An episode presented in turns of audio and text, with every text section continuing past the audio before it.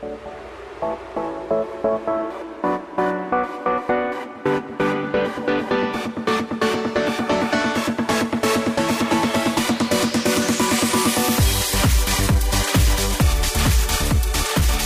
afternoon, everybody.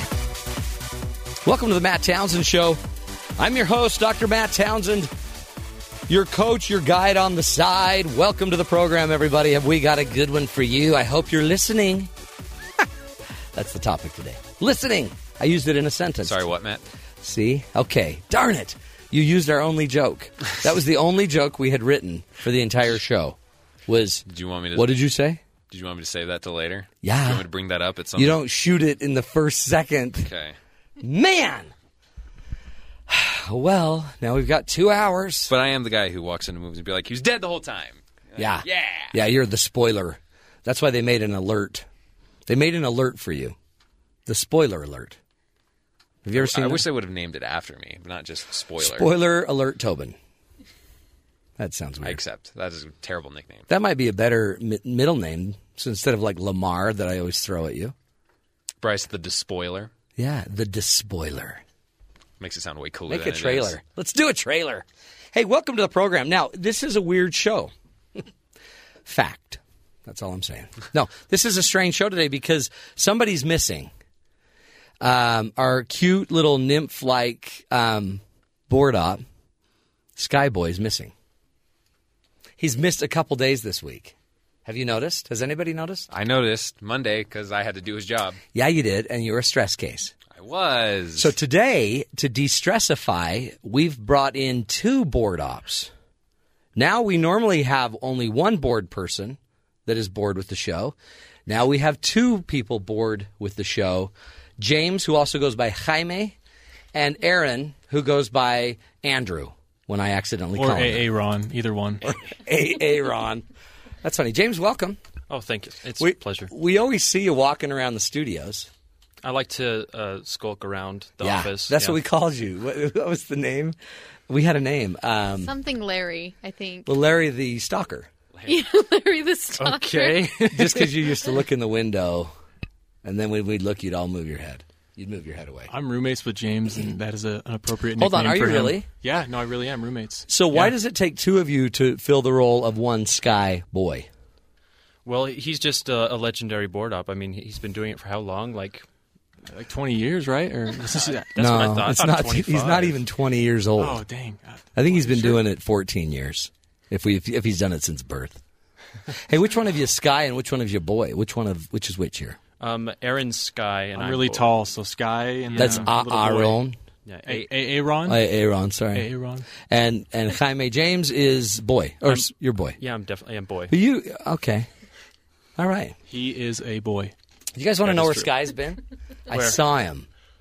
That little scoundrel. I saw him. So I'm driving. I drive here. You know, I'm not on campus. So I drive in in a car. And when I'm driving up the road, I look over and I see this flash of black and white. And um, it's it's it's a panda bear spinning a sign on a corner and doing the hottest jig you've ever seen. And he's whoever's in there's got to be sweating like a pig. I'm thinking. And he's he's he's spinning a sign for a Chinese buffet, but it's not the one that would carry a panda. So they're trying to do a little marketing ploy. So I'm thinking, wow, that guy can. That guy's rocking. That guy has rhythm. Because it's hard. Because when you dance in a panda suit, you're you're going all over the place. Because your belly's up while your mask is down and your feet are, you know, Do you have hard. a lot of experience with that, Matt? No, a little, just a little. But I don't like. I don't want to go there right now because I. Anyway, this is about Sky. So I'm sitting there at the light and I'm like, wow, that guy's got a, a great move. And um, then the guy, the little person inside the panda bear, drops his sign, puts his sign down, unhooks his mask. What is it? A mask or a helmet? I don't know what you call it. It's just a big head. he took his head off. and when he took his head off, the most beautiful red flowing afro you have ever seen popped out. And it was like Skyboy. Skyboy has another job as a dancing panda on the corner for Chinese buffet. I knew it. I knew it. I knew he had it in him. I knew I'd crack Keeps this code. telling us to go there. Now it makes I know. sense. Why Yeah. why was he handing out coupons to the China Chinese buffet? Why was he? How where do you get coupons to hand out unless you work in the panda suit? Conflict of interest. Why does he always seem so light on his feet? Right. Why does he always smell like Szechuan chicken? I thought that was his cologne that he Is that how wore you say to that work. word? I don't know. Is it? I just don't know. made it up. I, That's how you say it. Yeah, it's Szechuan. Oh. Yeah, that's what I thought. Yeah, why, why, why? See, there's lots of whys. Now, all taken care of. Why does he always smell like a sweaty old panda? Figure that out. That's probably why he wears the tights too. I mean, it just makes. I don't more- think that's why he wears the tights. he just likes tights. Anyway, he's not here, but it took two to fill his place. Now, do you guys dance like a panda? I I uh, only I stick to koalas mainly, not Oh, really? pandas. Yeah. Well, let's try it. You got any dancing music? We always like to introduce our new team members with a dance. Where they Same way, that's how bees communicate. Yeah, like bees when dance. they come back, they dance, and they're like, oh, "Okay, this bee's cool. We we will not murder this." what we ought to do is capture it, We do the same thing with board ops. and we could put it on Twitter. We could tweet it. Not YouTube. We could do both. Vine. Vine, Vine would be good. Yeah. and let's do um, Facebook, Fake block. fake block, or Facebook. Facebook. Whatever. So you guys be planning to dance? We'll do that. I don't. know. Let's save that for the second hour. The Harlem Shake's really easy, and I'll do that for you, Matt, if you want. Just roll on the floor a couple times. No, because remember what happened last time you did that, I hit my head on the wall pretty and hard. the ambulance was called Oh, yeah, that's true. because we thought you were Dang. having a problem. Yeah. Um, well, good to have you, James and Aaron. Welcome aboard. yeah thank you. Uh, Merritt will be back in a bit. In an hour. Hannah Montana's here. By the way, Hannah sporting a new hairdo. New hair hair. is new. Hair new. New hair. The hair new. Yeah. It, that actually, it's amazing about your new hair is it looks real. yeah. Well, it's not. So I just got a really good wig maker. Illusion achieved. I walked in and I'm like, man, Hannah, something's different. And your face was lighter. Like, I don't know, that like brighter. The glow face. Yeah. We had glow face. And then you told me that you got your hair done, and that was why. yeah. Blonde. It brightens It's up your beautiful. face. Thank you. Yeah. I mean, and blonde. I mean, James, do you like blondes? I do. Good. That's why we're roommates. That was Aaron. Aaron, you're strawberry blonde. You should probably just accept that now. Um, well, you look good. Appreciate your hair coming today. You're welcome. Hey Matt, what about my hair? Oh, yep, you've got yours still. Thanks. Still there, sporting some hair. On today's show, we're talking about probably my favorite subject of all time. My topic, uh, if I could pick any topic that I could have talked about at my funeral, it would be listening. Okay? I'd be mad because now they're learning it, now that I'm dead, but I want people to learn how to listen. For example, had a client come in today. Some of you have experienced this. Had a client that's been to four, I believe, therapists, four other therapists. Now, I don't do therapy, I do coaching, and so I do more skill building. I teach skills. I don't psychoanalyze people. But I am a highly trained professional and I am a doctor. So, she comes in. She's like, I she wrote me about a 6-page letter that I had to read before she entered the room with me. I then sat down with her and started just getting to know her, and then she started talking incessantly for about 20 minutes. One of the first things she said, though, is, I need your help because I have been to four other counselors and I cannot figure out how to improve my marriage. And we've got a big problem we need to talk through. And then she started talking for 20 minutes. Now, I had already spent 20 minutes reading, not 20, 10 minutes reading her, you know, her thesis Her, her dissertation. her dissertation. Then another 20 minutes just listening to her. And I finally just stopped her. And I said, Can I jump in here? Pardon me. Pardon me. And I jumped on in and um, I then started talking for probably two minutes. Not, no, no, 20 seconds. And then she jumped in. And I'm like, Okay, great. Hold that thought. Let me tell you, hold that.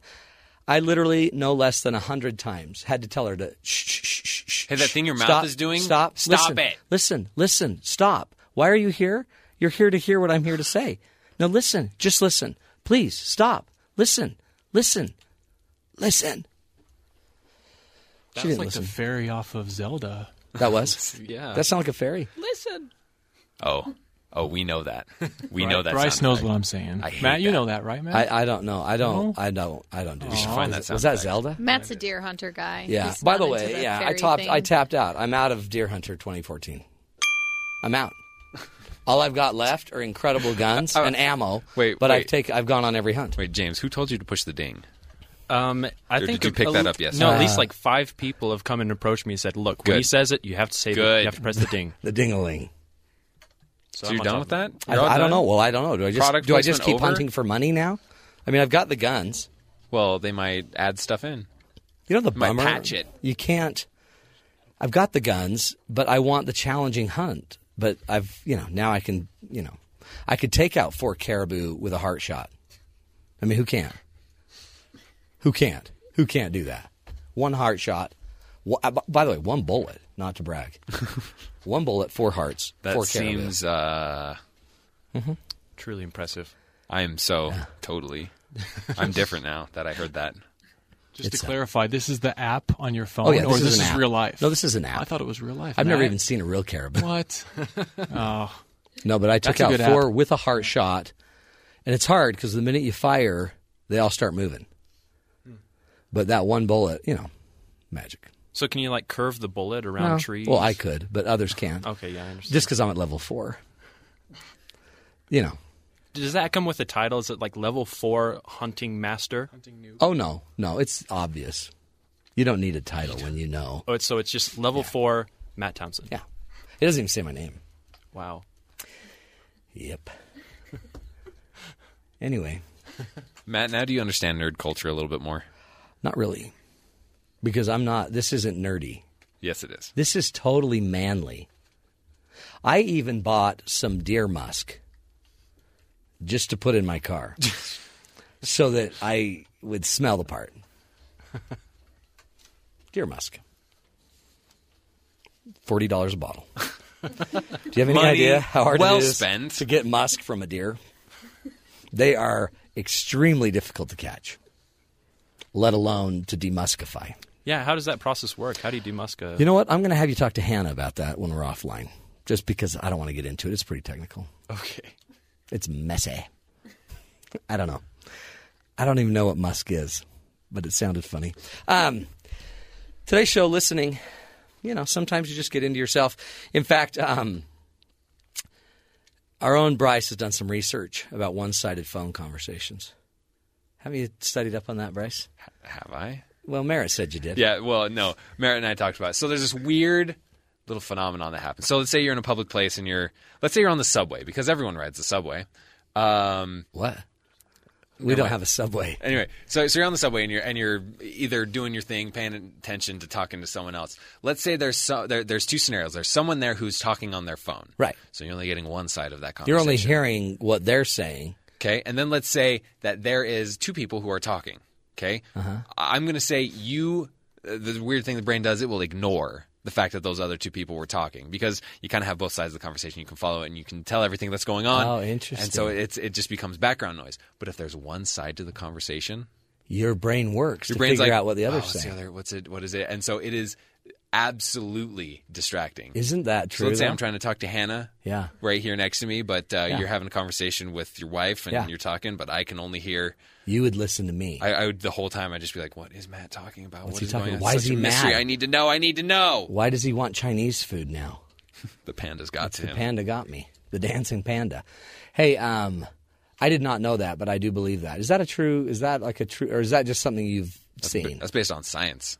Your science or real science? Well, the science Merritt found and told me about. Okay. Well, let's trust that because Merritt knows what she's talking about. That's actually, I, I mean, I, I like that. How have you ever noticed though, um, you like in a loud restaurant? Well, our friends always say, "Let's go to this one restaurant." I won't name names, but it, it's kind of has something to do with. It's the opposite of a soft rock cafe. Oh, and um, it's so loud I can't hear. So I literally just tune out and watch TV. and then my wife gets all mad, like, "Why are you just watching? Why aren't you listening?" Well, it's hard. well then you say what? Yeah. What? Huh? Whole time, just say what? Huh? Maybe she'll get it. Look down here. Talk down here, you guys. I'm at the other end of the table. They always put me on the kid table too, which is rude.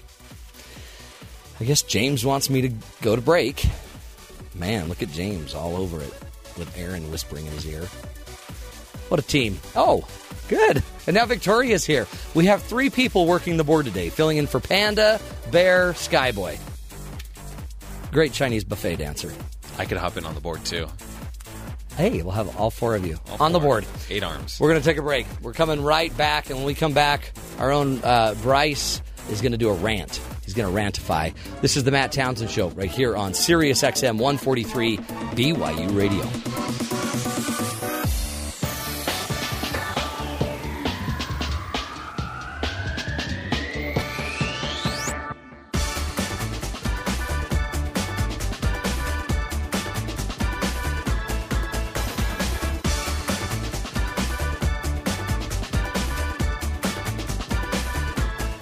Welcome back, everybody, to the Matt Townsend Show. Hey, did you notice how long I waited to come on air? I sure did. It's because when you have three board ops, you just wait, and then what I like to do because they start to stress because you're not coming on. Do you need one cue or do you need three cues? I actually got three cues, and then James did something else that I don't want to talk about, and then all of a sudden, what's weird? I still waited you know, because let them squirm. Now Victoria's running the show. Victoria, welcome. Thanks, Matt. Uh, Victoria's on the board now, and this is the first time driving. It is. Okay, keep it under 55. Keep your hands in the vehicle at all times. Oh, thanks. Okay. And uh, tray table down. keep your tray table down. Seat seat in the forward upright position. and always Turn off your phone. clean underclothing. Always. That's what they say. Hey, uh, today we're talking about listening, which is my favorite thing to talk about. If I could, if I could listen or talk about listening, I'd much rather talk about listening than actually listen. Well, here we are. Which is apparently why we need the topic. That's what we're doing on the show. And our own uh, Bryce has put together what we call a brant. I just made that up. A, a Bryant? Oh wait, that's Kobe. Yeah. Whoops. Now you're you have this. You're going to discuss for us that I guess that awkward moment when you're talking and you know the person you're talking to isn't listening. Look, I don't want you to take this the wrong way, but I'm about to rant. This is the Bryce is Right. Some people think they're so smooth when it comes to looking like they are paying attention. But sometimes I feel the need to grab someone by the hair and say, Hey, I know you aren't listening to me. Like when I'm in line at the drive thru. I have a real distaste for onions, and for me, nothing ruins a good burger like some chunk of onion secretly nestled in there just waiting to be chewed. So when I order something, I always try to make it as clear as possible not to put onions on there. Unfortunately, the conversation usually goes like this. Hi, welcome to McBurger Sling. Yeah, hi. Could I get Would you a- like to try oh, our new oh, burger, okay. the Artery Puncher? Okay, okay. Yeah, could I get a number three? And on the sandwich. Okay, that's a number three. Wait, Would you wait. like to super mega me. size that? Excuse me. Yeah, could you not put onions on the burger? And when they show their unwillingness to listen, I always have this dark desire to either order something ridiculous or drop my money when I go to hand it to them. And then spend the next six minutes trying to gather it all up while I back everything else up, just creating a whole mess for them. Another great example I run into is tech support. Look, I get it. Most of the problems they deal with are really simple, and the people are calling because they're totally clueless. I'm a marginally unique case. I kinda know how things work, so whenever I do call tech support, I've already tried some basic things. But when I call them to describe my problem, all too often they aren't paying much attention to me, and it all sounds like this Hi there, tech support individual. My computer is giving me some errors that I can't seem to get rid of. So far, I've tried Thank to. Thank you, sir. Is uh, the uh, computer plugged uh, in? Uh, uh, yes, it's it's plugged in, and so Have you tried turning it on and off again? Yes, I've done that several times. So we go on for a while and try and figure out the problem. Then once we have it fixed, there's always the sales pitch at the end that goes like, "Well, hey, thanks tech support individual for helping me out. The problem seems to be solved." Sir, could I interest you in a warranty package that will cover this device in the events of any problems or Armageddon like circumstances that may damage or disrupt its ability to function? It'll be a three year contract that renews itself and you can't stop it and it'll slowly drain your resources until you're bankrupt. Maybe it's because they don't care. Maybe it's because their job requires them to say some of those things. But some days it's really nice when someone just takes the time to listen. They don't have to actually care, but sometimes just acting like it is enough for me. All right, I'm out. And remember, don't forget to be awesome. Amazing. You ever get that feeling you're arguing with yourself? Yeah, every day. How do you think I get to work? I just argue the whole way. That was hands down my favorite bit of all time. Even though you've had other award winning bits, you know, Uh, that was my favorite of all time. You actually laughed. I cried- actually listened to that I, one. cried a little inside. When I That was that. no, that was hilariously funny and uh, very true. isn't it though? Mm-hmm. That what was the name of the Uh, restaurant? McBurger Sling. Slinger. And then what was the actual offer? The first offer he asked if you wanted something Oh, about your the, artery. The buster? artery puncher. Yeah. yep. I'll take two artery punchers to go. Isn't that that? And then they start just going down their little list, their little litany. Like, would you like? Uh, would you like fries with that? Like, oh well, I actually ordered ice cream. So Yeah, did you of not course, hear that? of course, I want fries. Um, this is a huge thing. Now, do you think it's just because they don't care about you, or are they really just following their script? I think I think it's actually both. I think usually that's what it is. Because if they cared, they'd look into your eyes. They might touch your hand across the counter, you know, stuff like that. They might offer you when they say, "Do you want fries?" They might say, "Hey, pal." I mean, Hey, I think you would like some fries. I find them to be delicious. Try I the think it'd go. I think it'd go really well with what you're going on. but they look in your eyes and they'd they'd care. You'd know they care, but you don't feel like they care. Well, you know, when they interrupt me, I'm, I have a feeling, just a feeling, probably not listening if they're interrupting me. Especially when what they're interrupting with has very little to do with what I was talking about. Now, do you think that this the theory? Because both of those were kind of um, what were they? They were both kind of Service oriented. service oriented, call center ish, where scripting is very important, front line of the world. Is there a parallel to your scenario with just, let's say, a husband and a wife? Uh, It's the something. It's when you create your own scripts in relationships. When you when your wife goes into the whole, you can after a while you talk with people, you you know what they're saying without them Right. actually using the words. Yeah. You can follow their their cadence, their their tone of voice. you as- know when they're winding it down, so you Yeah. need to wind it up and Yeah. listen. Yeah, So you exactly. can catch the last few sentences. and so you can tell when, let's say, your significant other is venting, Mm-hmm. and then when they kind of end, then you kind of do the, oh wow, I'm really sorry about that. yeah. But then, like, you have no idea what You you're don't sorry know. about. You don't remember. Plus, one other parallel, maybe your wife cooks in a way that you have an artery buster at home every Artery night. punching. Oh, artery punch every night. So it parallels. It parallels. Plus, they also think you're kind of stupid, so they always start at the most routine level. Sometimes that happens. Hypothetically. It's just an idea. We're talking listening right here on the show. On the Matt Townsend Show, we're coming back after this break. We're going to be joined by a guest teaching us how to listen better. This is the Matt Townsend Show right here on Sirius XM 143 BYU Radio.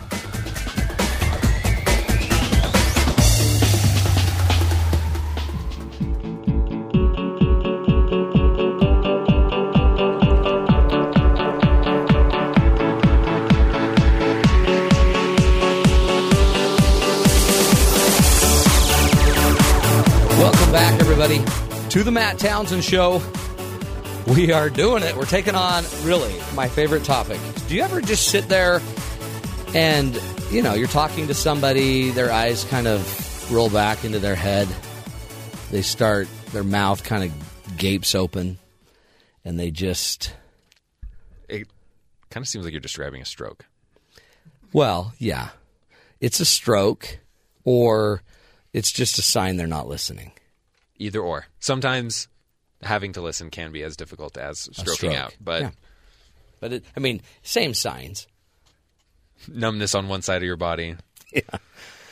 It's a bad thing. But the funny thing about that is that we, you know, it's not as impactful when they don't listen, you know, unless you're trying to tell them to turn the plane around.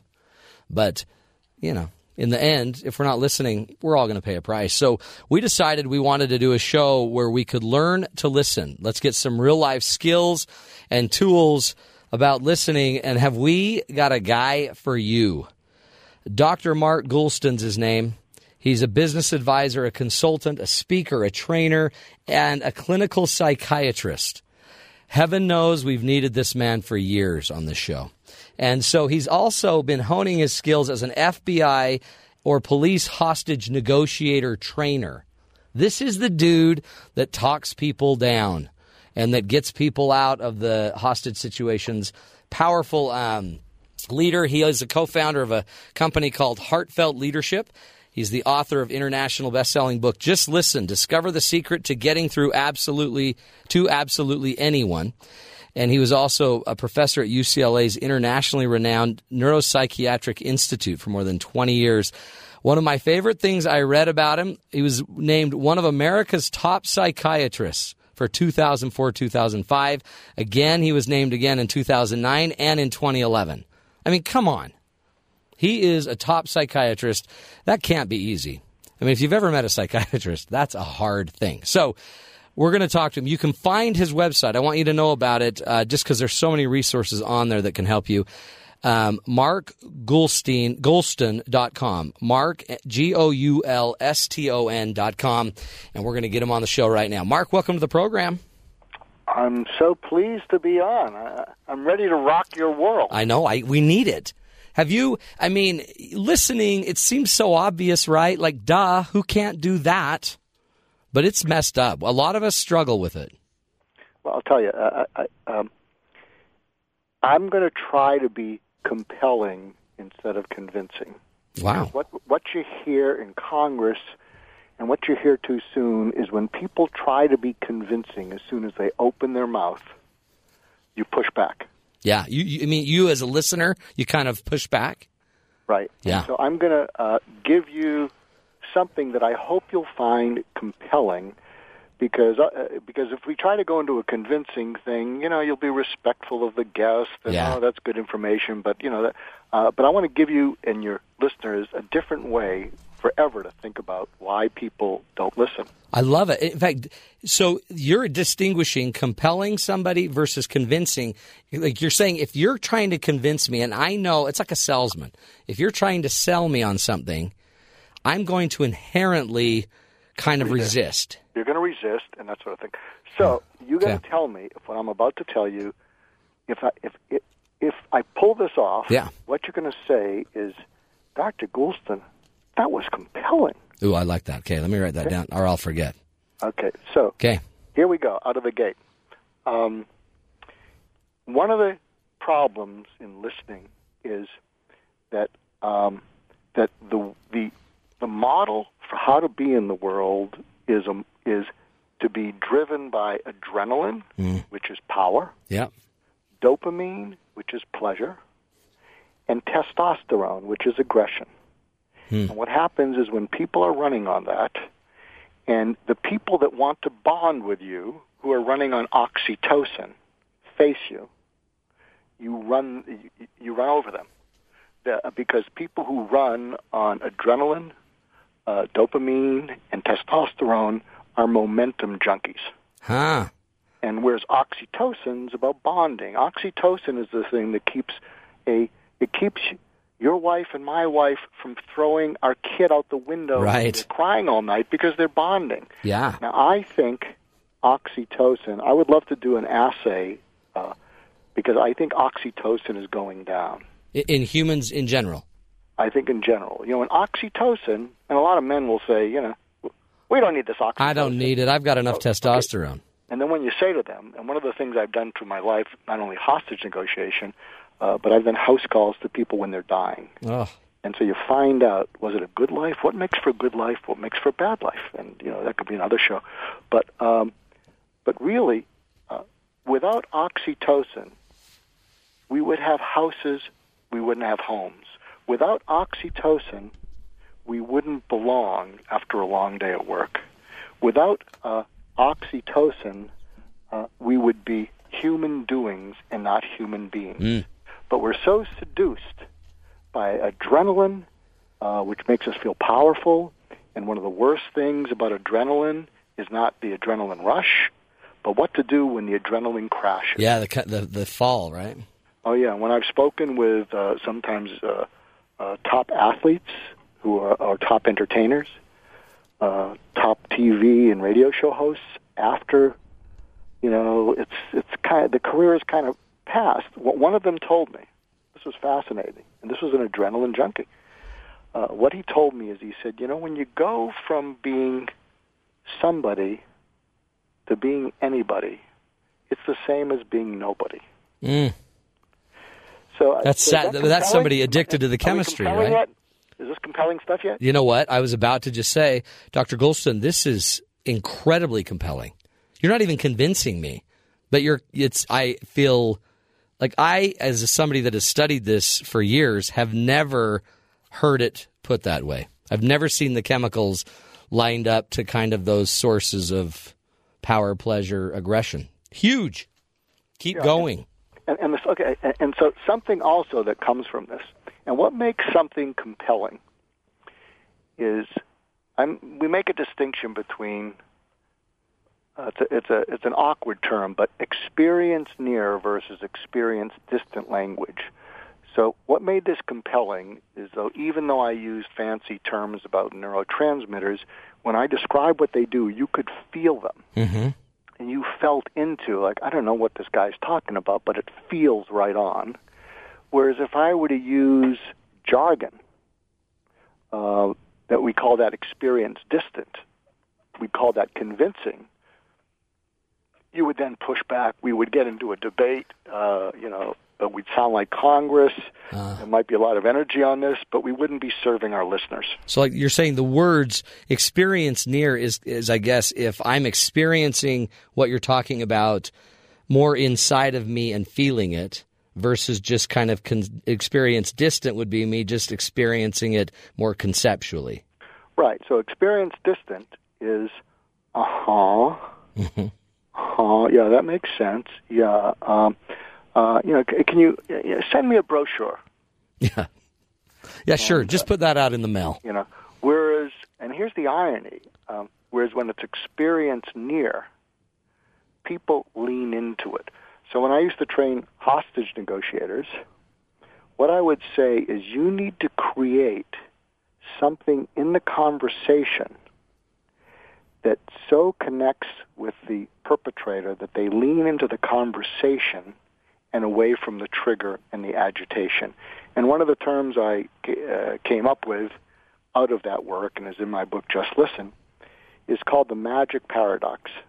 And I talk about one actually one hostage negotiation, I think in the introduction. Uh, and and what happened is there was this uh, a man holding a shotgun to his in this particular case, uh, to his head. So he didn't have a hostage. What he was keeping hostage was the entire parking lot, which had been evacuated. So the SWAT team is brought in, and, and then there's lead negotiators and backup negotiators who are finding information on this guy.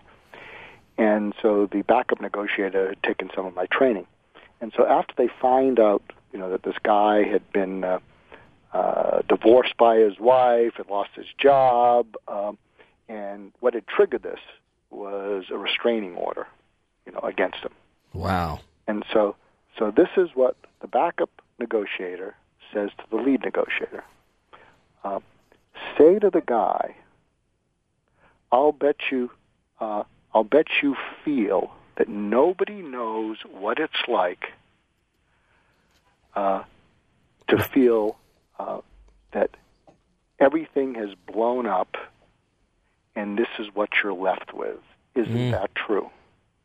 So Great it's a magic paradox because what the uh, what the perpetrator then said is, "Yeah, that's true. Nobody knows, and nobody fill in Cares. the blanks." Yeah. But what happens is, if you can sense it, he's leaning into the conversation. Well, see, and it's is the paradox because you're actually you're you're trying to get him to get away from his emotion, but you actually went right to his emotion, and now Right. now he's talking his emotion out by leaning in, and I guess that's going to help you either understand or dissipate the emotion. What's But what the benefit of that? He says, "Yes, you get me." Okay, Nobody understands, and furthermore, nobody gives a yeah, Uh, and so what happens is uh, you give him the experience, which he's having, that nobody in the world knows him or cares about him, and you have just put into words what he's feeling, so he leans into that.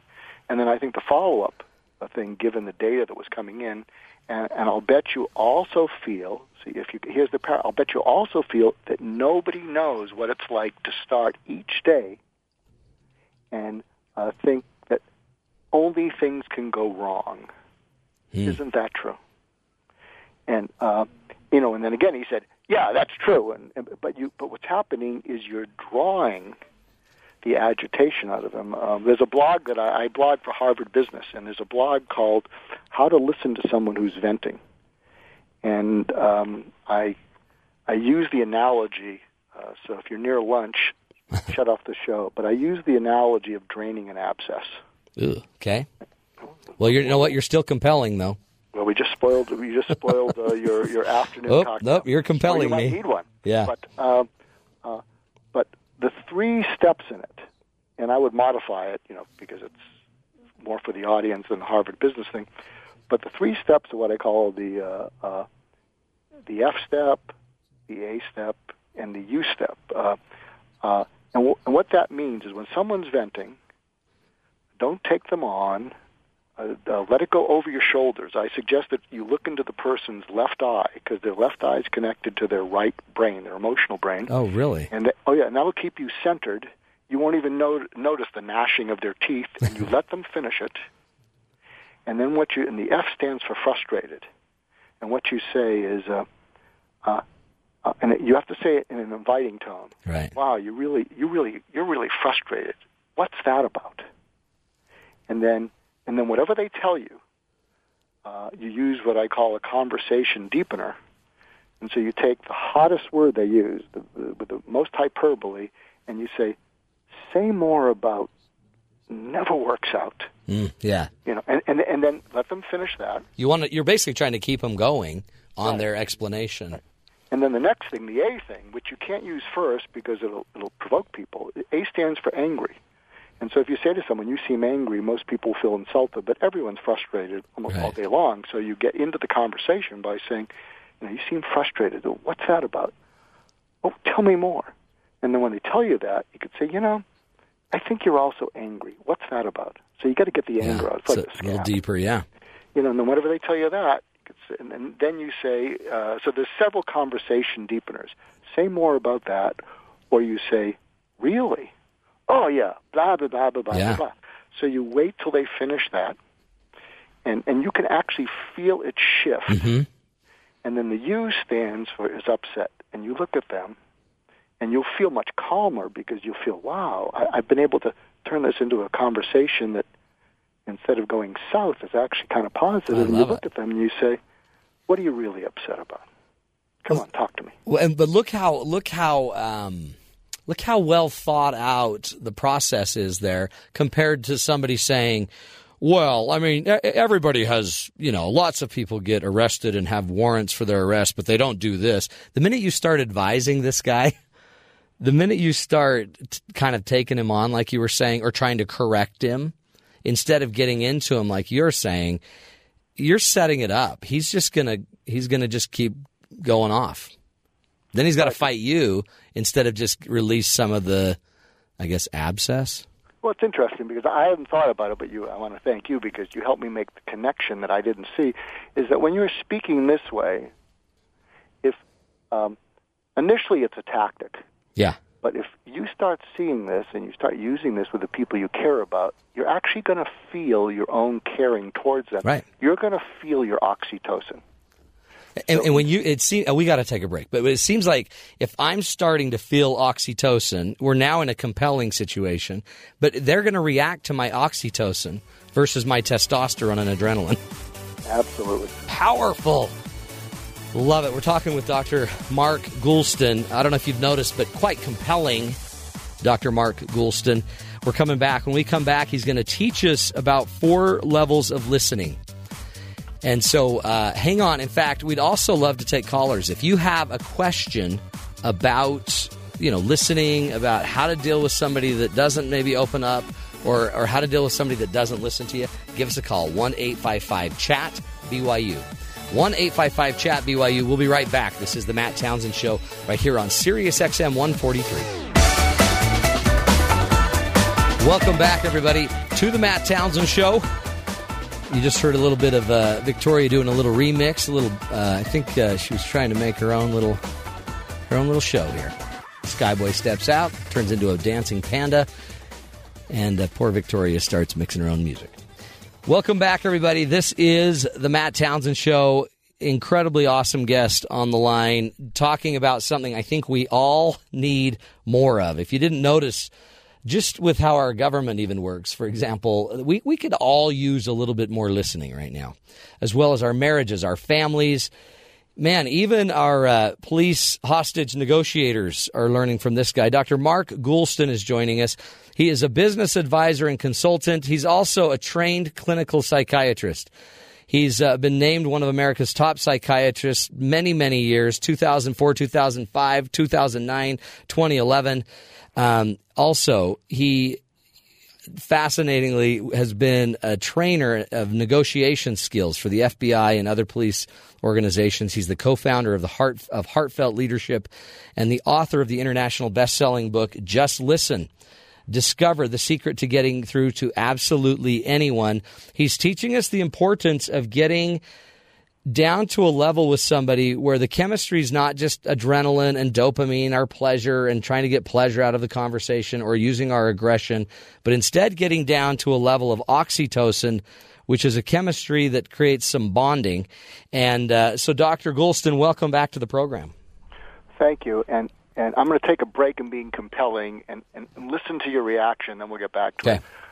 For a limited time, Just Listen's available at two ninety nine on Kindle. No, in fact, I heard that Kindle edition of Just Listen. You can go there for two ninety nine, and it's. I was right about to buy it on Amazon, um, but then I'm thinking, man, do I do the Kindle edition two ninety nine? Hey, anybody out there? That's the way to go. I think, right?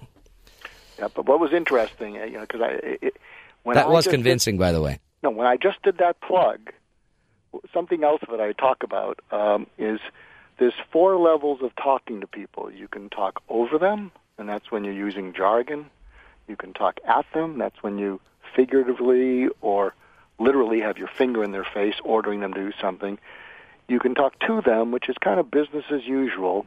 And what we were doing before was I was talking with you because Yeah. you know it was compelling, and then we just shifted slightly to between to and at when I did my sales pitch. No, totally. No, and Now you- we're off that. But I, I love what you you. point out because you're, you're pointing out something that to me is essential in a conversation. It's not always about the words as much about the feeling that's happening. So, are you trying to like speak over me aggressively or at me dominantly, to me kind of businesslike, or with me as a friend? Every one of those, I'm going to feel which way you're coming at me.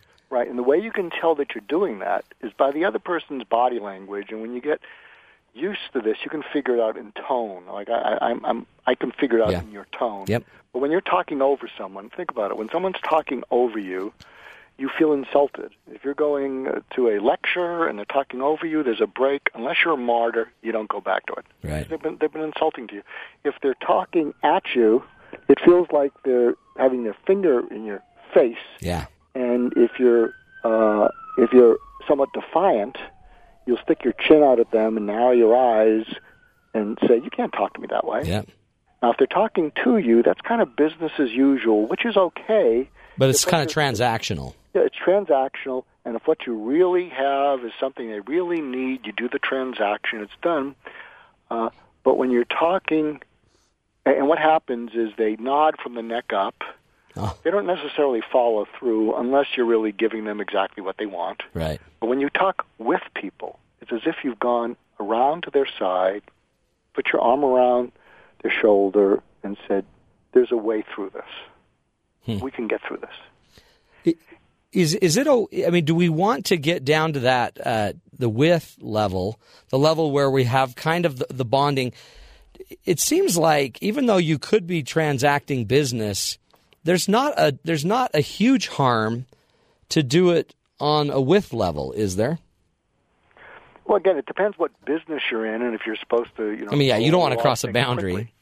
Yeah, but uh, but I'll tell you, it's. Um, um, uh, can I share a quick yeah anecdote? yeah yeah uh, there's a Fortune, very well-known uh, CEO. So he calls me and he uh, and and he's kind of kind of nerdy, but trying to be cool. And so he says, "Dr. El Marco, this is I use a different name. This is John, so and so." Yeah. Thinking, my God, this is John so and so, and and and so I'm kind of quick. I said, "Well, hello, uh, hello, El Jono." And he said, you know, I promised that I was going to do an interview with you, and I kind of flaked out, and I'm not a flaky person. but I'm on my way to uh, I'm on my way to New York. And I said, well, we'll talk when we meet about business. What are you going there for? You know, business or family? And he said, uh, uh, family. I said, well, tell me about your family. And he says, well, I got a mother who's terrific, but she's got Alzheimer's, and some days she's good, some days she's bad, and my dad's taking care of her. And it is what it is. And he goes on about this, and I say, I have a direct order for you. I'm saying this to one of the top CEOs. Yeah. And he says, What? He says, What? I said, From what you described about your mom, is that when she's uh, having a good day, uh, she realizes what she's lost, and it's upsetting to her. And then when she's having a bad day, your your father and your sister, it's a terrible day for them. So there's no joy in Mudville. Yeah. And I said, so this is what I want you to do. If she's having one of those clear days, and she's very noble and stoic, this is uh, what I want you to do. And what you say to her is, uh, Mom, I'll bet you sometimes feel um, that you wish it was all over. And you're not using the D word. Right. Yeah. Uh, but if it's true, she will start to tear Yep. up because she'll feel less alone. Yeah, because you're with her. Oh, that's right. And it's totally quiet on the phone. And then I said, if she says that, follow up with, and I'll bet you sometimes feel that you can't keep doing this much longer. Isn't that true? And I thought he hung up on me. And I said, Are you there? And he said, I pulled over to the side of the road. I'm writing this down. And then I meet this guy two months later, and uh, you know, I'm busy and I'd forgotten this, and and I go into his office, and uh, and you know, we talk about I was talking about leadership, and then he says to me, and he's a shy guy, he's a wonderful guy, and he looks at me, and says, "Oh, by the way, I did what you told me to do with my mom." I said, "Oh yeah, yeah I forgot that," and then his eyes got a little teary, and he said, "I did exactly what you said." And she did exactly Oh, what cool. said she'd do. Yeah. Thank you. And then he walked me from his corner corporate office, you know, to to my rental car. And I, I guess he wanted more of me, but Yeah. that's the power That's it. of uh, getting through to people. And, and and we've stayed friends ever since. Well, and what I see that I guess is the key to this is um, it was no longer it was about two humans kind of dealing with each other heart to heart instead of you know just two intellectual leaders. You know, you because you could have just gone the route of you know coaching him, telling him how to run his business, or telling him how to do what he needed to do. But you actually you reached his heart, and he'll, we don't forget people that reach our heart. I may have touched yours a little bit. No, today. totally. I think you touched everyone out there. Powerful again. I'm going to go with compelling, Mark. Thank you. I'm going with compelling. We're going to take a break. We're coming back with Dr. Mark Goulston. He's going to continue to teach us real life skills for how to uh, listen at, a more profound level, how to get down to that emotion. If you'd like to call us, we'd love your call. Ask him any question you'd like. 1 855 Chat BYU. 1 855 Chat BYU. We'll be right back after this break. This is the Matt Townsend Show right here on BYU Radio.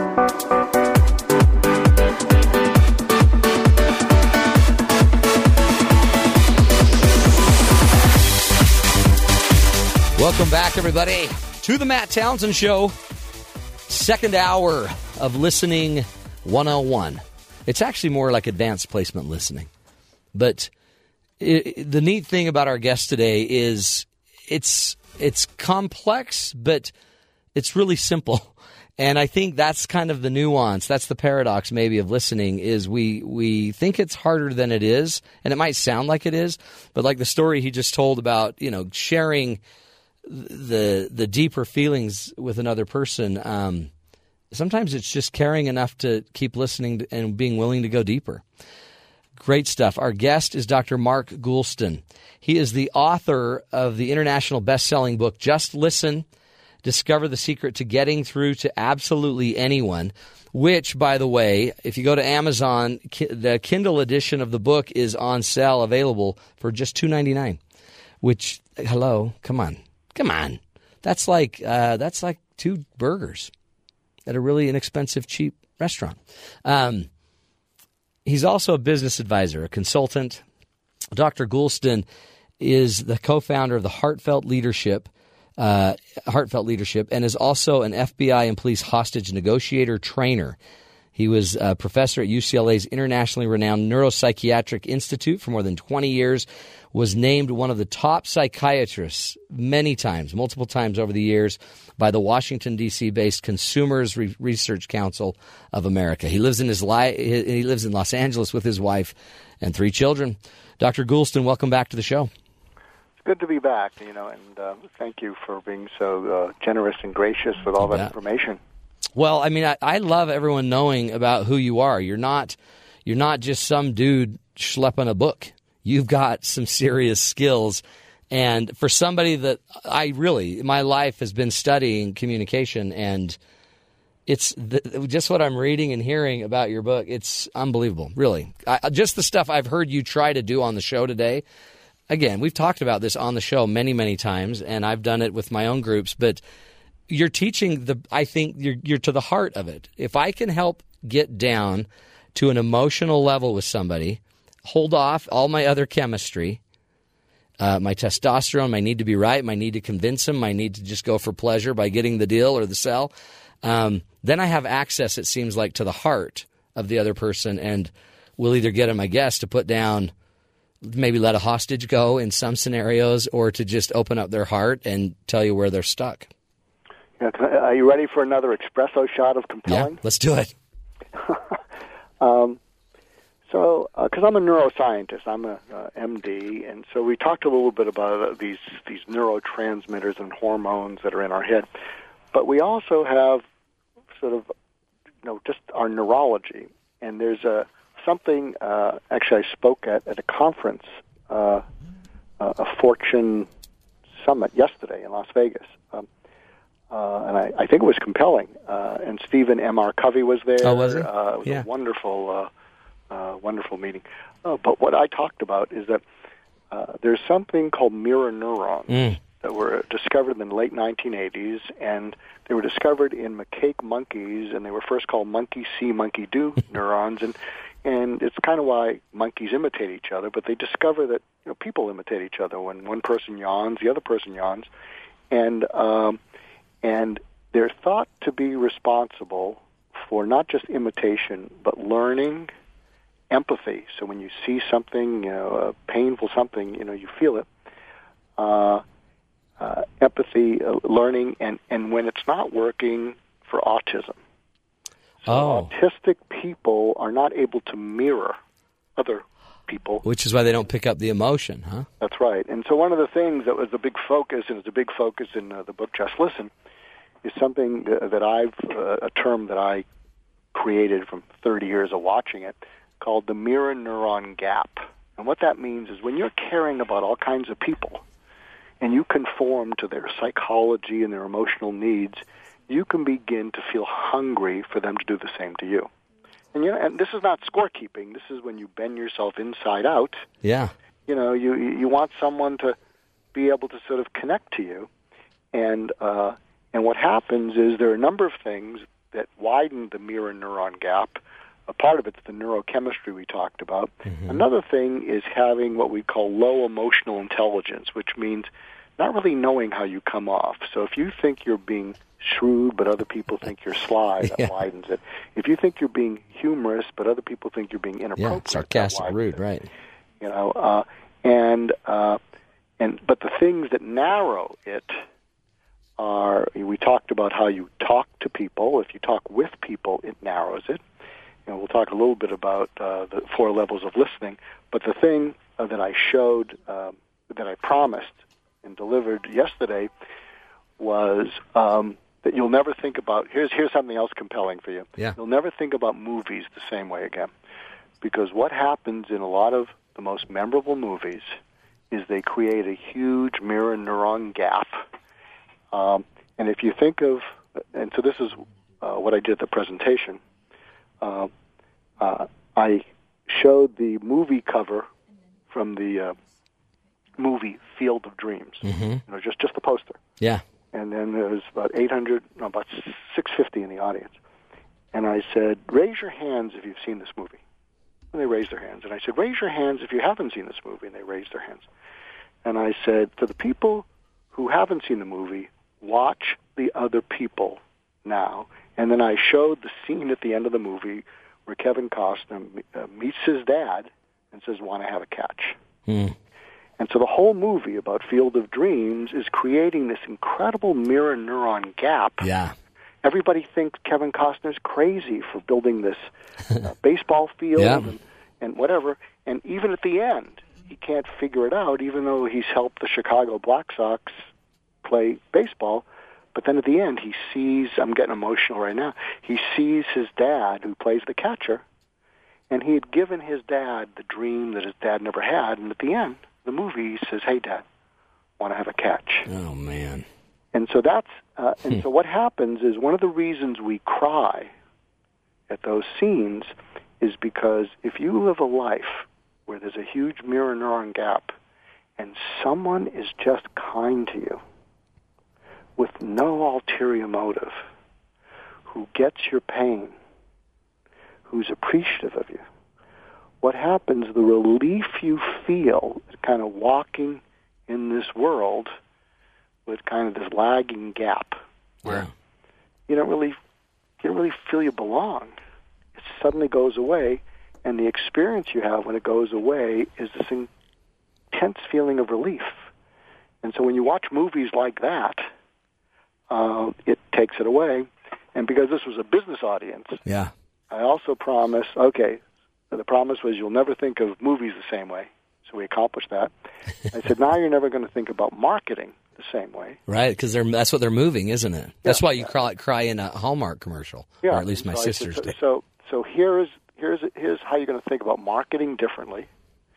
And so I showed them the cover of this movie, Groundhog Day, Oh yeah, and I said, you know what that's about? And everybody says, oh yeah, Bill Murray's this obnoxious reporter, and he's trying to you know have- have sex with uh, uh, Annie, what's her name? Mc, MacDowell. uh, yeah, Annie MacDowell. MacDowell. And you know, he keeps waking up and it's Groundhog Day, right? And everyone raises their hand. And then I show the video. There's a scene in which she, he, Bill Murray asks her, "So what are you looking for in a guy?" And she just lists all these things. and he says, "Well, really, what he wants." She says, "What do you want?" He says, "Well, I'd like someone like you." And so she lists all these things. And then what happens throughout the movie? He wakes up and he becomes what she wants. Yeah. And at the end of the movie, there is an auction where she bids for him. So it starts out where he offends her, huge mirror neuron gap, and then he actually becomes everything She wanted. she wants, and she bids for him. And so what I directed people is, you know, go go go buy uh, Groundhog Day, play it for your people, and say, are we doing that for our customers and clients? Are we doing that for our question. people? And where are they coming from? Yeah. Oh no, we're just we we've got a mission statement, and now we're just kind of cramming it down their throat. Absolutely. That is it. Really, and it sounds. I mean, we're, here's the here's the jargon word for you, power. But I mean, that's the that's the, it sounds like one of the root. That's the root, maybe the root of emotional power with people. Emotional influence is first you have to be in them, in their mirroring, and in with them, in order for them to trust you to go out. Does that make sense? well, it makes more sense. Uh, um, part of how I learned this is I uh, and and and I don't do this anymore. So please hold your calls. Uh, I used to be a heavyweight suicide interventionist, Oh, really? and people used to re. Uh, my mentor started the suicide prevention centers in Washington, Oh, Los Angeles, man. And he would refer still suicidal people who had to be discharged, you know, from the hospital. So they weren't acutely suicidal, but they were still suicidal. And he was my mentor, and he referred them to me. And uh, and and the whole theme of Just Listen uh, really was based on on listening to people from the inside out. So uh, there was this probably the most suicidal person I'd ever seen, and we'll call her Nancy. Uh, I'd been seeing her for six months. She'd been in the hospital three months a year for five years. Oh, wow. I didn't think I was helping her at all. Right. She, that's as long as she'd gone. And I'd been up for 48 hours because I was working in a state hospital doing what we call moonlighting, you know, making Yeah. some extra money. And um, so she's there. And again, I don't think I'm helping her at all, except as long as she's gone. And she didn't talk, and she never looked at me. She looked always about 30 degrees to the left or the right. and it was kind of an empty expression. So as I'm seated with her, I'm overtired, and suddenly all the color in the room turns to black and white. I'm looking at it, I'm saying, my God, the room's black and white, and then it all turns into this hazy, dark, awful gray. And I thought I was having a stroke or a seizure. Oh wow. So what I did is I did a neurologic exam on myself. You know, I'm tapping Yeah. my knees and stuff, and it wasn't rude because she never looked at me anyway. and I realized, you know, I'm all here. And then I said, I don't know how it happened, but I am looking at the world through her eyes. Black and white. Oh man. And someone told me uh, the term is the dark night of the soul. Ooh. And so I leaned into it because it was, you know, I, I was intrigued by it. Yeah. And I got to tell you, it felt awful. And because I hadn't slept, this is what I shared with her. You know, because I said something that normally I wouldn't say. And I said, Nancy, um, I didn't know it was so bad. And I can't help you kill yourself. Hmm. But if you do, I will still think well of you. Wow. And I will miss you. Yeah. and maybe I'll understand why you had to. And then when I said that, I thought to myself, great, just gave her permission. Yeah. I No, thought, "Oh, you made you unleashed you unhooked her. And that was the first time she looked at me. And then she looked at me. And When she looked at me, and I looked into her eyes, I realized I had it right. I mean, what Yeah. I was seeing was it was like a hot sink. And and I thought she was going to say, you know, thank you for letting me do it. You know, it's Yeah, right. been a while since I tried. And, and I looked at her and I said, Nancy, what are you thinking? It's first eye, eye contact. It was like the movie Awakenings. And she looks at me and she says, if you can really understand why I might have to kill myself, maybe I won't need to. Wow. And then the room came back. She came back. I think she got a PhD. Oh my kid or But but it changed everything. I mean, and, and and the point is, people say, well, you know, this this this guest you had on is is weird. No. Yeah. You can you can listen into people Yep. if you look for it. It's always there. By the way, my mentor, who uh, uh, I think Just Listen is dedicated to, uh, Dr. Shneidman. I think one of the things he said um, is if you look for people's deepest fears and greatest dreams, and you listen for it, it's always there. Yeah. And if they can feel you listening for it, they'll open their hearts to you and maybe give you their hand if they need someone to walk them out of hell. Yeah. Oh, I love that quote. That's healing. Right? So the healing is the healing we we can facilitate or make easier the process of healing someone else, which is really why we're communicating and and interacting with each other. I mean, you did it as a doctor, but husbands and wives can be doing that all the time. Yeah. Um, can I give you a couple tips for one of the Yeah. top three conversations you'll ever have with your spouse? Yep, Dr. Goulston, we have uh, about let's say 2 minutes is all we've got left. Ooh, ooh. Uh, okay. So for the guy to the for the husband to the wife, say to her, "Have I ever made you feel that you're not worth listening to?" If you've been married for seven years or less, she's hurt, she'll cry. If it's more than seven years, she'll be angry. And then say to her, look, uh, just because I don't know how to listen to you in the right key doesn't mean you're not worth listening to. And never let anyone make you feel that way, and I'm sorry. For the woman, uh, to the man, say, have I ever made you feel that I don't admire and respect you more today than when we first met? The guy's jaw will drop. and then what, the, what you say is, look, uh, I take out everything on you uh, because it's safe to. I take out my frustrations about the kids, whatever on you.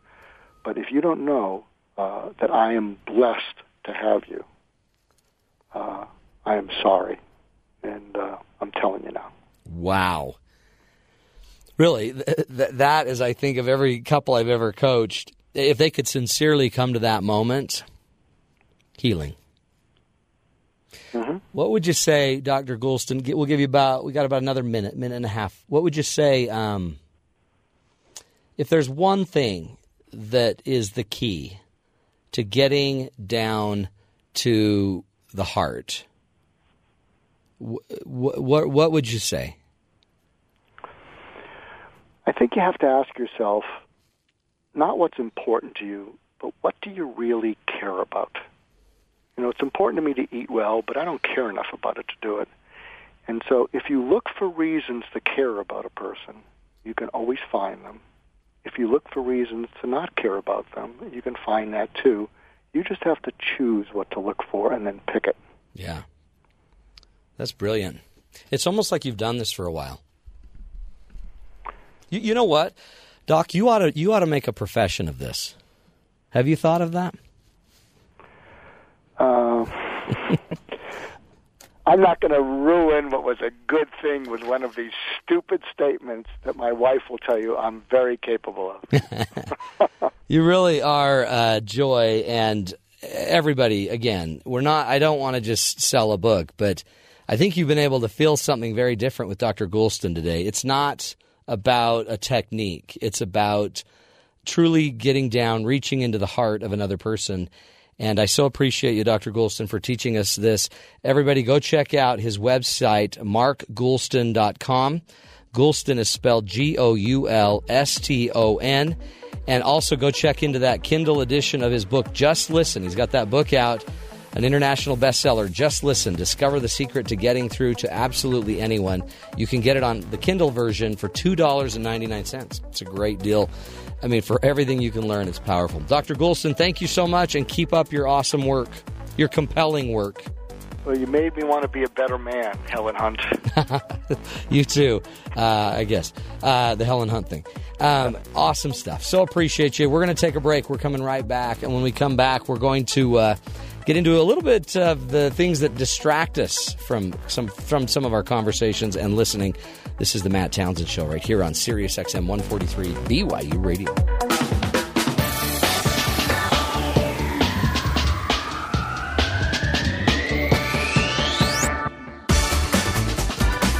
Welcome back, friends, to the Matt Townsend Show.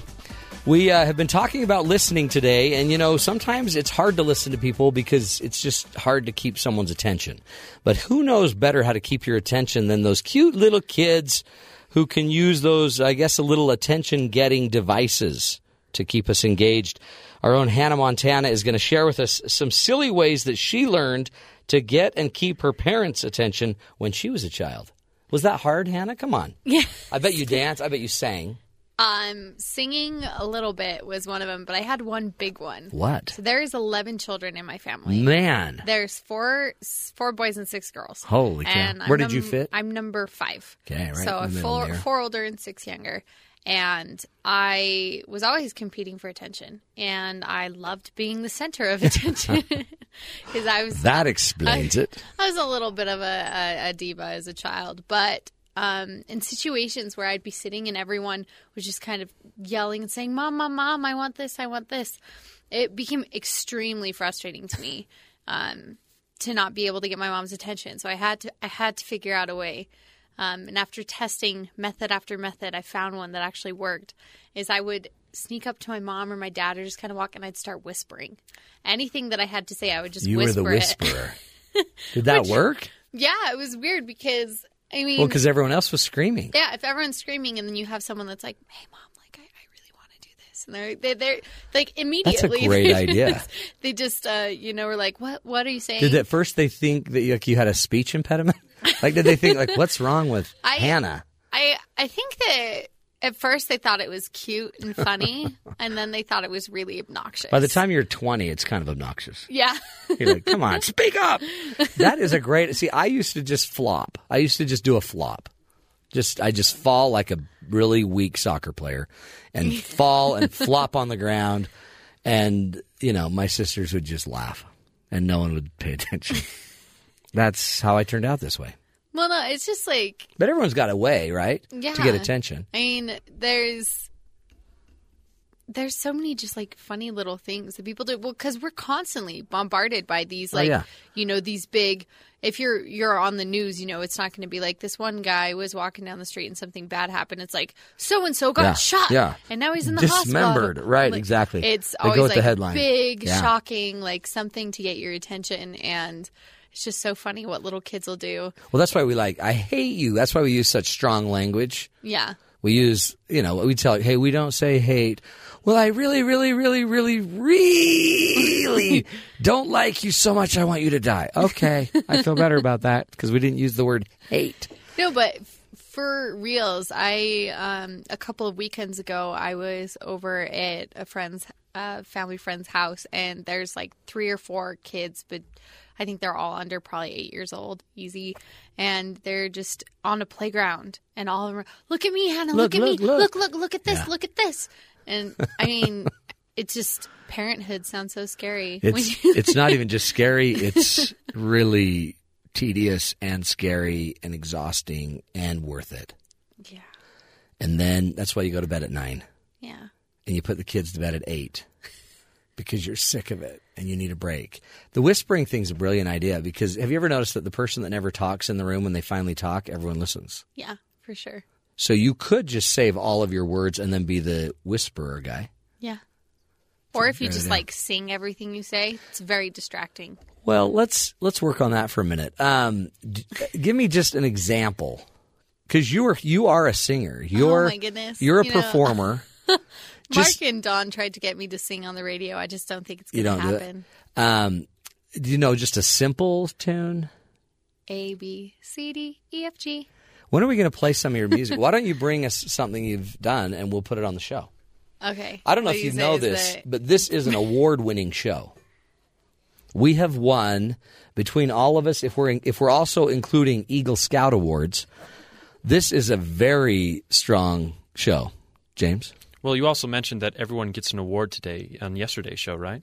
uh, did I? Yeah, you mentioned that Skylar wouldn't be getting an award today because he wouldn't be here. Oh, that's right. Yeah, today is the you, everybody gets an award for being Matt's favorite people award. Wow. We Well, Sk- actually. I guess Sky didn't get an it. Hmm. infamous award. Sky's my favorite panda, dancing panda, Chinese buffet sign holder, which is his new side job, apparently, that he's not letting us in on. The show just got that much more prestigious. It totally did. See, award winning. So, uh, Hannah, you're going to have to come back. Hannah, we call the Whisperer. That's your new nickname. Your new nickname is the Whisperer. so you're going to come back and do a song. Um, eventually, we'll put one of your one of your vocals on the show. Okay. Deal. But I want it to be an operetta. I did opera. Okay, actually, let's not do it because I don't know opera. Let's do something I know. Uh, let's do a Disney song. Okay. Okay, you work on that. We're going to take a break. We're coming back with uh, the wonderful Brooke Walker is going to be helping us understand. Sometimes our background noises just kind of fade away. Have you ever noticed that? That some things we're we're not even paying attention to anymore, even music. This is the Matt Townsend Show right here on Sirius XM 143 BYU Radio.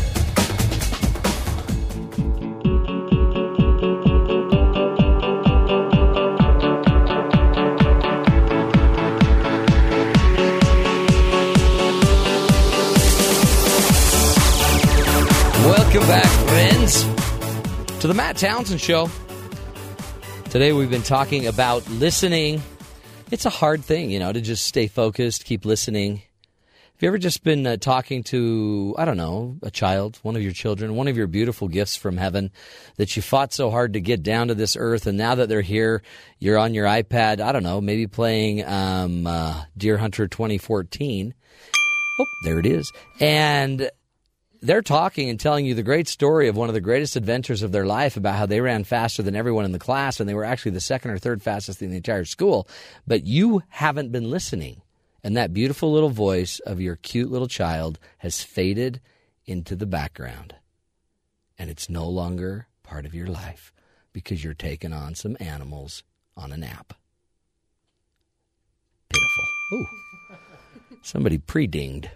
That uh that's that's what we're talking about in this segment. Our great friend Brooke Walker from the Studio Five with Brooke Walker show, which is a local uh, show here in Salt Lake City on the number one station, on the number one show in the world. And uh, Brooke's decided to come talk to us today about it. She also operate or works with Operation Smile. She does a lot of work with Primary Children's Medical Center and has attended Brigham Young University where she studied, hello, broadcast communications. Brooke, welcome to the Matt Townsend Show. Thank you so much. I've got to get myself this app. You you know what? It, I'll, I am- I'll, I'll I'm show you. this out. It, it is. It's it's Deer Hunter 2014, and we're not selling it or anything. Oh, there's the bell. Every time there's a bell, another I got another gun on my app. But see, what's great about the deer hunting is I don't actually have to hunt. Nobody dies. Nothing dies. I don't even work up a sweat. I just sit in my While jammies. we're making app confessions, can I make one of my own? Okay, do you, yes. If I'm going to try deer hunting five point 20, 2014. Oh, uh, yeah, 2014. Oh, okay. there it is. thing, yeah, then you need to try uh, Hay Day. Have you tried Hay Day? No, you know what? My son was just playing Hay Day on my phone, and then How old's your son? well, he's 30. No, Oh, he's he's eight. He's eight. yeah, it's the most childish Yeah. game, and I'm kind of addicted to it. Well, I had to bring in his eggs. Yeah, I So- mean, there is a schedule to keep. You make a farm, and then Mm-hmm. you have chickens, and his chickens had eggs, but he wanted me to get the eggs in so we could make some money on them.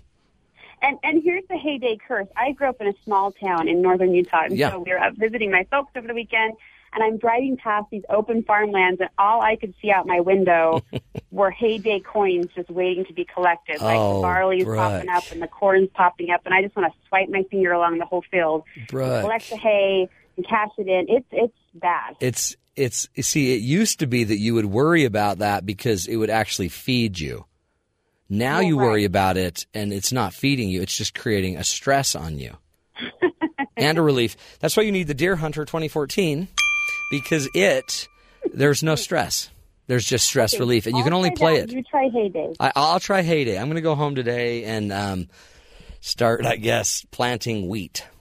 Mm-hmm. And so then we can collect it. Hey, now, Brooke, you have a really interesting topic that I, I think you've come up with. Um, this this background noise thing. There, It seems like a lot of things that should be in the foreground are slipping to the background. Is that what yeah, you're saying? It's so true. Well, a little bit. And this was something that my husband brought to my attention when we got married. So I am a broadcaster. I'm in the news business. So I'm a, naturally I'm a news junkie. And I didn't know this about myself, but he gently, kindly pointed out that I have to have this background noise wherever I go. Like every TV in my house, the second I get home, I start turning on TVs. so no matter where I go in the house, whether it's the laundry room, the bathroom, I can hear Brian Williams, nightly news. Really? That background noise, right? yeah. and it drove him crazy when we got married that I would have all these TVs. I mean, I I have a TV in my bathroom actually. Hold on. Hold on. Why? Well, because in the morning when I'm getting ready, I like to watch the Today Show. Okay. But uh, well, did you feel strange when they were putting that TV in? And A you're like, no, bit. put it over here. Put it, I the mean, electrician kind of, I think, was a little curious about this whole project, but it, it made it so when I'm getting ready in the morning, and you know, Yeah. women take a little bit longer Oh, than sure. men to get ready in the morning. Instead of running out to the master bedroom to watch this story or Right. catch that interview or see this, you know, I could just stand there, curl my hair, and there's Matt Lauer just over my head next to my vanity mirror. Okay, I was going to ask you, and I don't want to be personal. Um, It, no, it's not on at all times in the bathroom. okay, well, but do, do you hang it?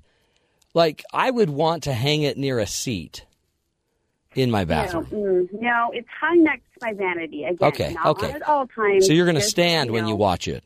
Yeah, I'm standing, I'm curling my hair, I'm blow drying my hair, and brushing my teeth, Okay. and doing my makeup, and I'm watching the Today Show. Okay. But you know, enter the problem. I've got a TV in my Yeah. bathroom that I always like to have on because I love that background noise. Yeah, you know? but then you left the TV on in the kitchen well, yeah, and then the bedroom. Right. Anywhere I go in my house when I'm home, there is background noise there. So, so I what? didn't is- even notice it. Well, what does Mark? I mean, because so Mark is he the kind of guy that's more like um, he just likes it quiet, reverent in the house, quiet, Well, I would nice. call him a reverent guy, but yeah, his point was if you're not watching the TV, why is it on? Right? It's a friend. It's a friend. Well, yeah, Brian Williams, me and Brian Yeah, Williams. We you're- you're have it all tight. figured out, right? No, but it was an interesting observation that I kind of No, that's huge. A little more, you know, close attention to, and then I found it so interesting. Um, I think maybe teenagers have this listening thing right. Actually, which parents might be saying, "Now, hold on, my teenager never listens to me. I wish they would listen to me. Could you teach them how to listen to me?" But one thing I've noticed about the teens of this generation is, is to them, for example, listening to music is something to do right? Like Yeah. my teenage sister can sit on her bed, lay on her bed, and listen to music, and she actually considers that she's focusing on what she's hearing. She's enjoying the sounds of the music, and she can lay. To me, I, I think there's a difference between that background noise and, like you said, that foreground noise. Mm. Yeah. And and it was a lesson watching her because I thought I would go crazy if I just sat in a room and I was just supposed to listen to music because I'm folding the laundry. Wow. Yeah. I'm listening to TV. Wow. I'm playing Hay Day. Wow. You know. Yeah. So it was just that that lesson. I think That's that- huge. that mindfulness. You know, to just uh, listening is one of our five senses, and you could put a little more attention on that every now and then. Well, and imagine if you had been a broadcaster about what 80, 90 years ago. yeah. All we could have done was turn on something to listen to you, and we would just Right. have to listen. But that that was there was like an appointment. Everybody go and listen. We're going to listen to the radio. And broadcasters, when it comes to listening, we're really messed up because you know this now. On Yeah. TV, you have to wear that little. It's called an IFB. It's Yeah. a little earpiece that you put in your ear. That's horrible. So you have to get very skilled at talking while you're listening to a producer give you time cues. But or, Brooke, I can tell when you're doing that, and I don't know. I'm, let me just give you a little feedback because okay, please. Um, so when I'm on with you, uh, so weekly I get to sit there and they're always talking in her ear. But when you when when they're talking in your ear and I'm talking, your eyes actually roll back and they go all white and they flutter a little bit. Don't you dare say I foam with the mouth. No, you don't, dare foam, say it. which is amazing. Well, you used to just drop your jaw and open your mouth, but then you started. Then you actually would shut your mouth, no foaming, but your eyes go white, and and then they oh. flutter. So Oh. Yeah. and then right then I'm like, oh boy, they're talking to her. I lost her. She's Yeah. not even listening to me. It was a unique skill, to, you know, as a rookie reporter in the field. The first time that happened, I remember I stopped talking. Because, Yeah. Oh no. Yeah. You know, you can only do one or the other. You can't listen and talk. No. But it's a skill you like gain over time to be able to keep talking and then listen to that voice in your head and that voice in your ear. You know. Well, see, and I so maybe what we're learning though, Brooke, is broadcasting is warping you. Is that that might be the self conclusion that we're coming to? but you're in your brain you can listen to four conversations that you this honestly because uh, let me just tell you another gift you have is then you can actually you actually retain. So if i if i had to listen to somebody while the other person was talking i couldn't re i wouldn't know what they're saying. You actually do even when your eyes go white and they flutter you still pop back in and you are totally with me that's amazing I don't know about no, you. It's totally true, and that's probably one of the gifts that you have. That's probably why you can ad lib. You're one of the best at just ad libbing your stuff on TV that I know, because you can like go to a primary children's medical center fundraiser on TV, and you can just ad lib hour after hour. But part of that, the whole time they're talking in your ear. I mean, you're a multitasker. I think I, I'd like to think I am. That's You are. you. But at the end of the day, I and I think many women out there probably have a lesson to learn from the teenagers that it's okay to I think you're focus right. on just one thing that's in front of you, soak it in, enjoy with a listening ear, and I'd probably retain a lot more if I did that. Let's be honest. well, I think we all would, don't you? Yeah.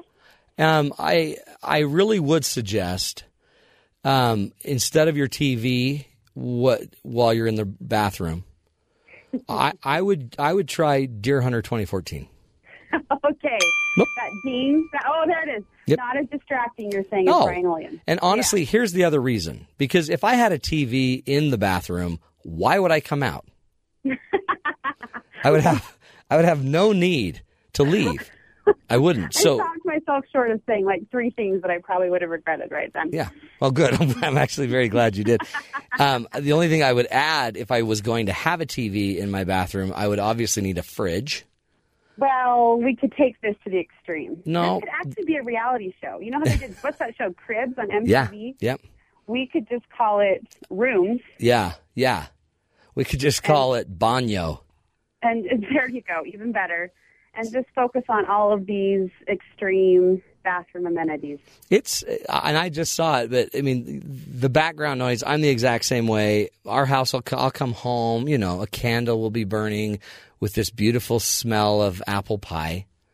Yum. and I'm watering my mouth waters because I'm thinking we're having pie tonight, and there's no pie. There's just a candle, and to then my candle because you know what my candle is right now? what? It's called Fall Leaves. Ooh, those stink. Have you ever burnt fall leaves? rake. I yeah, I don't know. And now I'm questioning the scent of that candle. Anyway, go on. I'd go with I'd go with pumpkin, but uh, I'd come home and then m- my house is nice and quiet. Kids are doing their homework, kind of thing, and then I'll just turn the TV on too. So, and, and then in an interesting way, it, I guess it just what's it drowning out? Just quiet. Like, what if what would happen if we got used to just having quiet? Well, see, that introduces a whole other problem. People are probably afraid of their thoughts. Yeah. Then we'd have to You think, know? or heaven forbid, we'd talk. We communicate. It's scary. Big sigh. Big sigh. Well, Brooklyn, you're the best. Hey, thanks for the chat. Um, I'm on your show tomorrow. I know, I know, and we're we're having you. We're throwing a double assignment at you that you probably don't know about yet. But Was it a new one? Yeah, there's this new app called Mama Bear, Ooh. Okay. and this app allows parents to track their child's every move. So it has a GPS locator on your child's cell Oh phone. boy. Yeah. It notifies you when you know Facebook friend requests are issued to your child. It allows you to just you know manage all that from your own smartphone. So we want your take on that tomorrow. Okay. Well, I'm just going to tell you right now, it's not going to be good. I didn't think Mama so. Bear's going to find stuff out. Mama Bear is gonna do a little detective work and not be happy at the end of the day. So scary. Okay, Mama Bear, I'm going to work on that. I will bring you. Um, I'll bring you uh, some camouflage, a camouflage vest that you I can will bring you use. a basket of wheat. Yep, 24 Hunter or Hunter uh, Deer Hunter 2014. And I'll go check on Hay Day. Brooklyn Walker, you're the best. Give Mark a hug and uh, have fun uh, playing video games in your bathroom. Sounds good. See ya. Take care.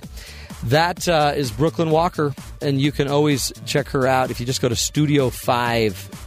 I believe studio5.com is probably it, um, or KSL.com and look up Studio 5 there. We're going to take a break. We're coming back, but when we come back, we're going to, you know, wrap up the show, talk a little bit more about the joys of listening, the difficulties, and maybe also weird places that we put our television sets. This is the Matt Townsend Show. You're listening to us right here on Sirius XM 143 BYU Radio.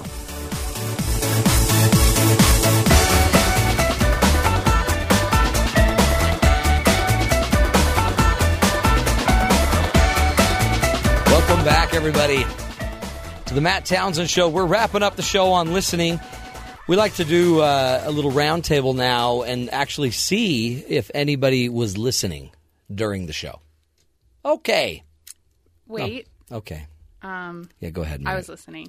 What- I thought what- you knew that. No, I you I could tell. Every time I'd look in there, one of you would look over. So pretty much knew, you know, who was listening. They were I'm the one. always listening, Matt. I have like a third ear in the back of my head that listens only to this show. Hold on, is that what that is? Because that thing freaks me out. We've been meaning to talk with you about that. It's kind of creeping us out. It wouldn't be weird if she couldn't wiggle it, but when she wiggles her ear in the back of her head, it's just awkward. Um, what are we talking about? We well, first of all, we- we'll wrap up with what your learnings were, but um, apparently some of you don't like or you get offended by others that pretend like they're listening while you're talking, but they're actually not listening. Does that bug any of you? That- Indeed. Yeah, definitely. Why? What's the big deal? That's life. That's like that's parenting 101. Why don't you just not ask questions you don't want to You don't want the answer know the for. answer to? Yeah. I had a, that Super client I talked about. What are Matt? What are, what are your, some fa- your favorite questions that people will ask that you're just like, do you are, do you really want me to? You really want me to answer that question? That's a great question. What is a question? Um, so, so I really, I want you to be honest. That's what they say to me. Every, I, I want you to be honest. Yeah. Here, just so you know, whenever anyone says that, what they're saying is this is a trap. Yeah. This is a This is trap. a trap. Watch I'm out. Letting want you, you to know. be honest. So, Someone's gonna die. so what did they say? Uh, I want you to be honest. I really do. Um, and I know that I have some blame in this. Um, but wouldn't you say that what my husband did was rude or something like that? And I'll say, yes, it is rude. And you're absolutely right. You are part of the problem. Let's go there. Sounds like you're good. And then we talk about their part of the problem. And then I usually always ask, you just said earlier that you're part of the problem with your communication. Exactly what part of the problem do you think you are? And then they give me that blank look. Do you remember that look that Sky gives? When I'm like, like, what are we doing next, guy? And he's like, huh? I'm going to dance as a panda on the it- corner. Do what now? Face. The- Yeah, yeah, you're talking to me, and um, and then they don't know. So they say they know, and then today, I, for example, I tried to tell that lady a thousand times what I think would really help her to move forward. She didn't want to hear it. Didn't want to hear it. what they say, but but this is my situation. Yeah, mine's Or- different. No, that's different. yeah, They always That's want to my give you more. Yeah, okay, okay, yeah, you're right. And I, by the way, I had a letter, six page letter. I I had data that I kept referring to the data, the data, the data, the data, the data, and every time she's like, well, ah, you know what? I when I wrote that, I probably I overemphasized or See, I that's the- embellished. that's why communication is tricky because we can make it whatever we want to make it. It's true. We can listen, we can hear whatever we want to hear. You know, it's just it's just tricky. My favorite question that people ask me, but obviously don't want to know the answer Yeah. to, is Do you think he's interested?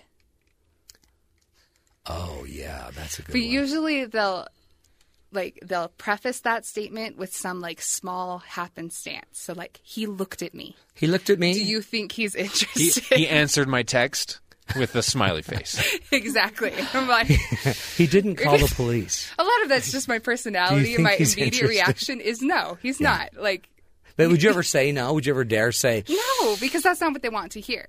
Well, I know, but so I guess that's the difference. Is I'm being paid to not. I'm not. I- I'm being paid, so I'm being Well, paid either dep- way. okay, why don't we put it this way? Depending on how much sleep I got the previous night, But I I guess could too. either yeah. say maybe or, or no. if you if they've asked this twenty times and you're just okay, here we go. I'm we gonna. go it's gonna happen. Yeah. Here's the drop. Sometimes I kind of just like You hit it. You know you can like kind of half nod, half shake your head, and or then be you quiet. can, like, you can deflect it and be like, oh, "Oh, okay. So what do you think?" yeah. Yeah. And Because sometimes, that's really what they want Yeah. yeah, out of the conversation. Yeah. They want to say that they think Yeah. so and so is but they don't want you to be like, "That's rather insignificant," and I, I'm pretty sure he isn't interested in you, just like he hasn't been interested in you for the past little while. So why don't you just give up and move on? I think But they it's, never do that. it's so annoying. I went on a date with a guy who oh, Really? asked questions that he wanted to answer. It was so so annoying. Like he would be, he would say, "Well, why? How do you feel about this, this, this?" And it'd be a really de- detailed question, and then he, I would give We'd- like some kind yeah. of answer, and then he'd be like, "Well, this is what I think," which I've done that before. But it was like the entire time. Yeah. was so it was so annoying. Oh, those people drive me crazy. Okay, no, my Victoria. favorite is then when they ask you the questions and you don't ask them back, and then they're like, "Well, aren't you going to ask me?" Or then they just start answering it, and you're like, "I didn't ask you that question." Yeah, that was not my question. And it's like they just want to tell you like what they think, and they're really not listening to you. Were at you all. asking your own question? Yeah. Are you asking a question just for yourself? Um, isn't that, this is tricky because you'd think that we wouldn't be this manipulative. Oh, we are. We I would are think that. deviant. Oh, life is just one big manipulation. That's We're what just, relationships are. Just Yeah. manipulations we're okay with. Yeah, but see, that, that- see, no one wants to. No, that is just a negative view, Bryce. Is it? We are, and we learned this from a guest earlier this week, I believe, about we're all liars. You're all liars. Big bag of liars. yeah, big bag of liars in a panda suit, doing the jig for a Chinese buffet. Skylar being our spokesperson for liars. Poor Sky, I just beat him down right there. It's fine. He can't defend himself. Well, I'll, I'm I'm going to honk and wave when I go by today on the way home. Um, the but we are we're all a little manipulative. It, now that's a bad word. Some people don't like that, but that is probably the truth. We're, We're- all we're all working- we all influencing each have other. our end goal. Yeah, and I'm either going to I'm either going to drive the conversation to my end goal, or I'm going to drive my listening to what I want to hear. Mm-hmm. But see, that's what's neat about being human is it's really all about you. Well, see, that's kind of what we talked about, though. I mean, if you want, if, if you're listening with the right end goal, which is to understand another person, Yeah. then you'll listen well. But if you Man. listen with the end goal of, I want to show off my skills, Yeah. or if you're listening with the end goal of, I really need a lot of validation at this moment, then it's not going to turn out so well. Here's the physical parallel of asking a question um, to somebody that you really want to answer yourself. It's the equivalent of like wearing a tight T-shirt if you're Bryce, and then reaching make- for the salt. you making fun of my shirt? No, no, no. I'm just saying no, no, because Okay. your shirt's fine. But you reach. Uh, you're wearing a tight shirt, but you reach for the salt, and when you do, you're flexing your arm. gotcha. Let me get that for you. And you're flexing. Whoa. Almost pulled What was was someone flexing over here? what was going on? Yeah. See, that's that's the physical equivalent. Priming is that what we're going to call it? I think it? it's priming. No, I don't know. I feel like with listening, you also have to have the good balance. So, have you ever had a, one of those conversations with a person and you think it's going to be like kind of this, not Yeah. really heart to heart, that's Yeah. a little too deep, but you're like having a conversation and it's like equal on both sides, and you're like, yeah, this is really great. I feel like I'm having a great conversation with this person. They're listening to me, and then you'll say something, and they'll be like, uh huh, and then move on to their whatever they wanted to say. That's a dueling like, monologue. ooh, So you're telling them your side, and then they or just a monologue, yeah. and then they just uh, received Yes. mine, and then they Okay, cool. you I'm glad you said those words. Now I'm going to say mine. received yours. Isn't that funny? We're so and we don't get that that's manipulative. Like I don't trust you now. I mean, it's not malicious, but It's just manipulative. it's not, you know, it's not the nicest thing you could do. I'm going to get you. Um, with my clients, sometimes the best listening is when no one's talking. So what I, I force them to do is about what I was going to say. But when I ask them to do is, I have a couple that feels like they can't feel emotional closeness. They can't. They can't do it because they throw all these other things in and they obfuscate and make it more complicated. So I just gave them an assignment: seven days in a row, seven for seven. They had to go home. When they were going to bed, they had to have a light on, eye to eye, in bed. Couldn't touch. No, they could hold. They could hold each other, but it, like don't couldn't go anywhere else. Just holding. And guess what happened? And then I make them look in each other's eyes for ten minutes, without talking, and only think. Ask the ask yourself the question: What's it like to be him? And then they switched bodies like Freaky Friday. No, I'm kidding. I'm sorry, Matt. Did I? I'm Well, sorry. no, I was just like, did that happen? Yeah, I'm pretty sure that didn't happen. Boy, that would be horrible if that had happened. No, but thanks for the distraction. No, they just understood. Then after 10 minutes, guess what? Then I make them talk about what they learned about their partner. And almost universally, like the what this happened, and the woman just simply said, I just learned how grateful I am for him. And starts talking about how grateful she is. And she starts crying as she's explaining it to me. And he starts crying. And they look at each other and they're both crying. And what do we call that? Emotional intimacy. And they got there without even talking. Boom. Give me a ding a ling on that. She's good at the ding. I'm telling you, uh, Victoria's the bomb. Seriously, I agree. Although that's been yeah, the that's the yes. fastest ding a ling I've ever seen. That was impressively speedy. Now, and let's be real though, nobody's a better ding-a-ling than Sky. You know what I mean? that guy owns the ding. But you're pretty close, Victoria. Thank you, Matt. Appreciate you. Um, good show, guys. Way to go. Way to throw it all together. Appreciate you. Way to get your hair done, Hannah. Thanks. Well done. Your face For is the brighter. Show. Way to flex while you reach for the salt, Bryce. Hey, I do what I can for you. Victoria, James, way to stay on the ding-a-ling. Merritt, as always, the queen of the show. You know it. You're the one that reads all the stuff, so we're all like, "Where's Merritt? We need to be briefed." Someone, I don't know what's going on. Where's Merritt? it's like Merritt's the mother of the show. Thanks, Merritt, in a loving, great way with her third ear. Uh, we're going to take a break. No, we're done. We're done. We're out of here. Thanks, everybody, for joining us. We'll be back tomorrow with a best of show uh, to celebrate Friday. This is the Matt Townsend Show right here on Sirius XM 143 BYU Radio.